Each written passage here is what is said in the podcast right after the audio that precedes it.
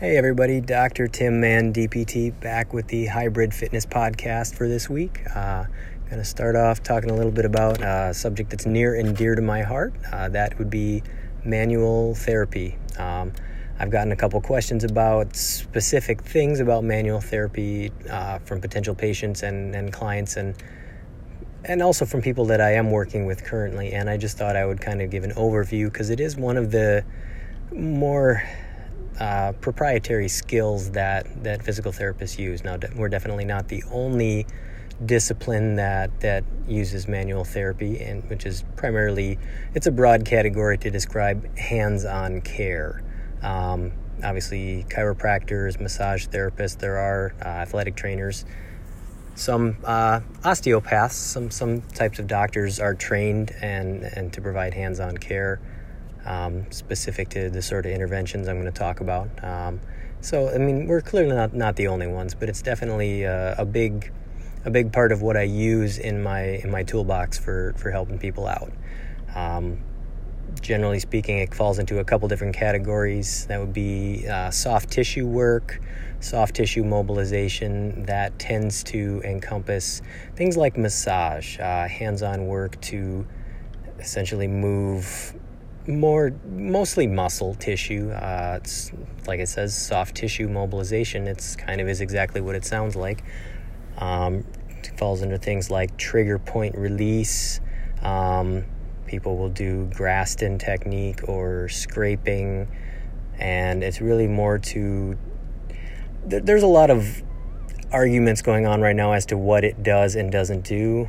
Most of the current evidence points to things like breaking up scar tissue, breaking adhesions, probably not so much, but creating a local stimulus with your hands that will help someone feel better, move better, relax or release something that's tight. Yes. And that tends to be it. And again, massage falls under this category. Sometimes things you do to yourself with a foam roller or a percussive device, or even something like a Theracane or a lacrosse ball, where you kind of dig in, find those knots, release that. That would fall under soft tissue mobilization. A little more nuanced, a little more specific category of hands-on care is a joint mobilization, which again is kind of what it sounds like. It involves working specifically on a joint, whether that is the ball and socket of a shoulder or the hinge of a knee, the sliding joints of the spine, working one level at a time. Very reasonably localized forces applied to increase motion at a specific joint or segment in the body. There's varying degrees of force that can be applied.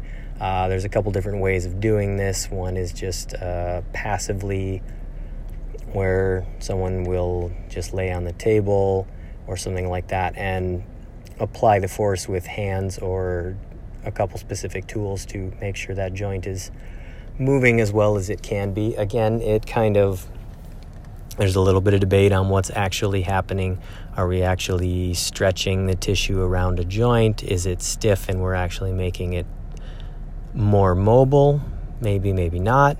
Are we giving input to the body, telling the brain and the nervous system where that joint is? And by doing that, sort of helping the body better control it, know where it is in space, which gives you a better ability to move it. It's a little more complicated, but the research is leaning that way.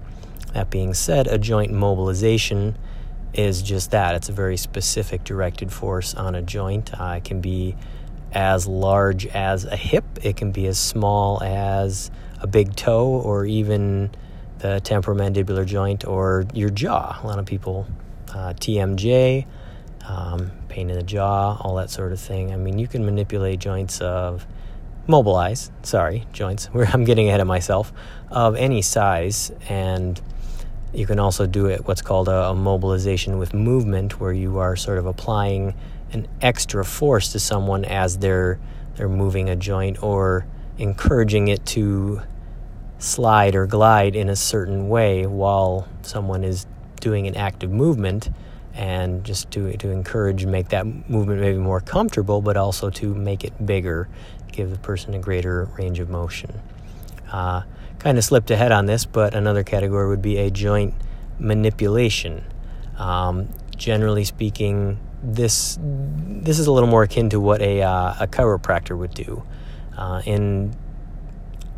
haven't done the specific research, but I would say probably more states than not at this point, physical therapists have the ability to perform joint manipulation. Where I currently work in Washington, it is legal for physical therapists to perform joint manipulation. You have to have a special endorsement, which is not easy to get, but it is obtainable. And that specifically applies to spinal manipulation, whether that is the cervical spine, which is the neck, the thoracic spine, the levels attached to your rib cage, or the lumbar spine, which would be your low back. Peripheral joints, hips, knees, anything in the arms or the legs, can be manipulated pretty freely without much regulation. Basically, a joint manipulation is very similar to immobilization, with the exception is that it's called a high velocity, low amplitude technique. It's a long, fancy way of saying that it's very, very fast and it is not a large movement. It tends to be done for someone who just has a lot of trouble moving. Someone has a lot of tightness, pain, muscle guarding. This is especially true of the spine. Again, what it had been thought to do in the past, whether that is a lot of people will say my such and such is out, my hip is out, my back is out, and they want to get cracked, popped, manipulated, and quote-unquote put it back in.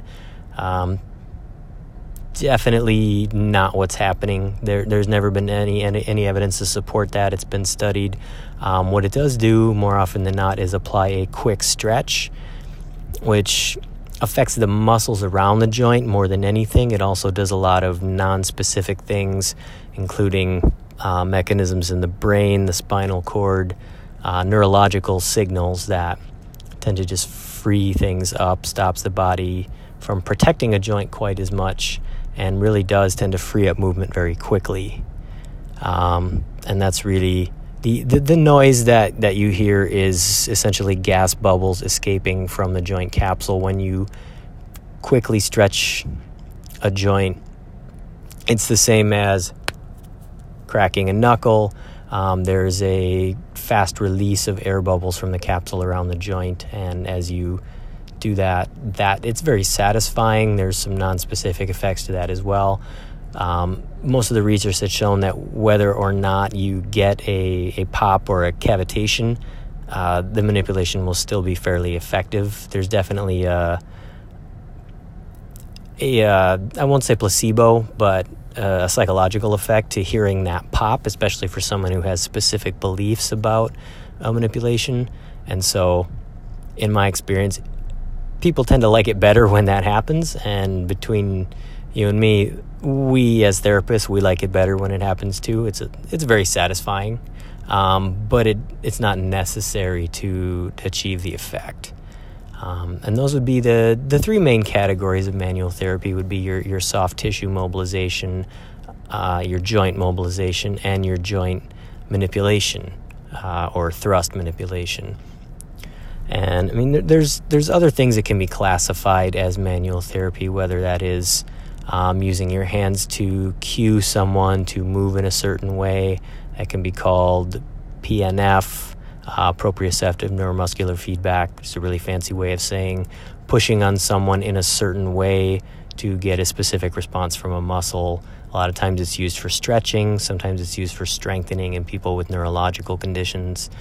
You can also apply your hands to people in certain ways.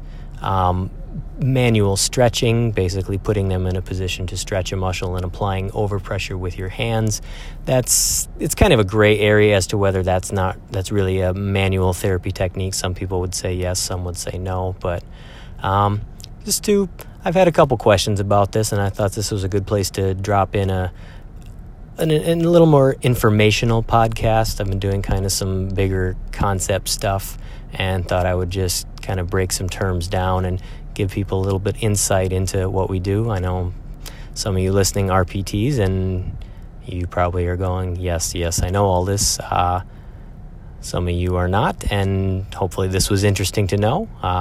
Again, obviously feel free to send more questions about anything we do or questions you might have. Really in regards to anything physical therapy, health and fitness related, whether that's exercise, nutrition, general wellness. But yeah, that was this week's podcast, and everybody have a good week, and I will see you soon. Bye.